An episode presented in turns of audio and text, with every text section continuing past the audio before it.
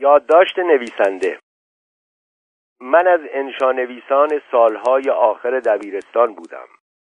همکلاسی هایم همین که عاشق می شدند به سراغم می آمدند تا برایشان نامه های سوزناک بنویسم. و من بعضی از این نامه ها را طوری می نوشتم که خودم هم به گریه می افتادم. کم کم شهرتی به دست آوردم و در سال اول حقوق کارم به جایی رسید که بر کتاب اشک معشوق اثر مشهور مهدی حمیدی مقدمه شورانگیزی نگاشتم. انتشار این اثر شهرت مرا چنان بالا برد که عدهای از بچه ها حتی در نامه های خانوادگی نیز از من کمک خواستند. خوب به خاطر دارم که یکی از آنان که بعدها از وکلای نامدار مجلس شد وادارم کرد که نامه پرمهری به مادرش که در شهرستان بود بنویسم. مادر از قلم حساس پسر چنان بیتاب شد که بیدرنگ یک قوار پارچه نفیس لباسی برایش فرستاد. نامه را من نوشتم و لباس را او پوشید.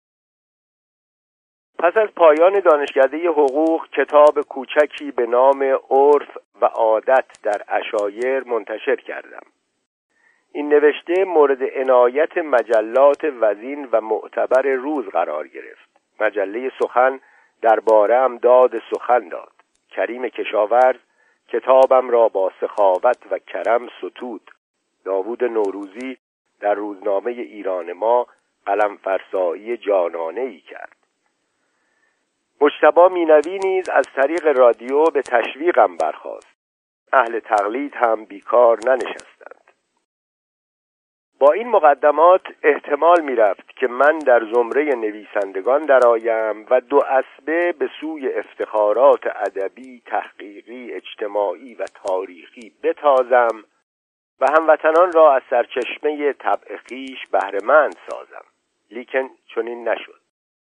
شاید به این دلیل که امید و انتظارم بیش از استعداد و قدرتم بود. سکوتی طولانی بر قلم و زبانم چیره شد. ایلاتی بودم به ایل بازگشتم و پس از سالها سواری، سرگردانی، دنیاگردی و چادرنشینی به فکر باسواد کردن بچه های اشایر افتادم و بیش از 26 سال از عمرم را در این راه صرف کردم. در دوران بیکاری و بازنشستگی بار دیگر فیلم یاد هندوستان کرد و باز به خیال نویسندگی افتادم. قسمت عظیم عمرم در ایل گذشته بود. از دشتها و کوهها و طبیعت زیبای ایل الهام فراوان گرفته بودم. با غمها و شادیهایش آشنا شده بودم. به دردها و درمانهایش پی برده بودم. با چشمی باز و بینا به همه کس و همه جا نگریسته بودم.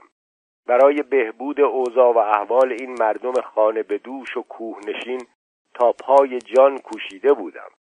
حق این بود که با دقت و موشکافی یک محقق دست به کار شوم و به خصوص درباره آموزش اشایری که کاری دشوار و بدیع بود تجارب خیش را در اختیار پویندگان و جویندگان تعلیم و تربیت بگذارم.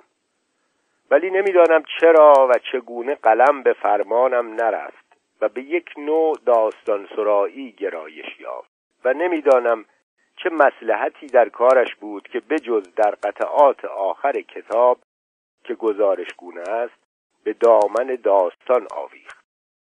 شاید انگیزش این بود. خوشتران باشد که سر دلبران گفته آید در حدیث دیگران.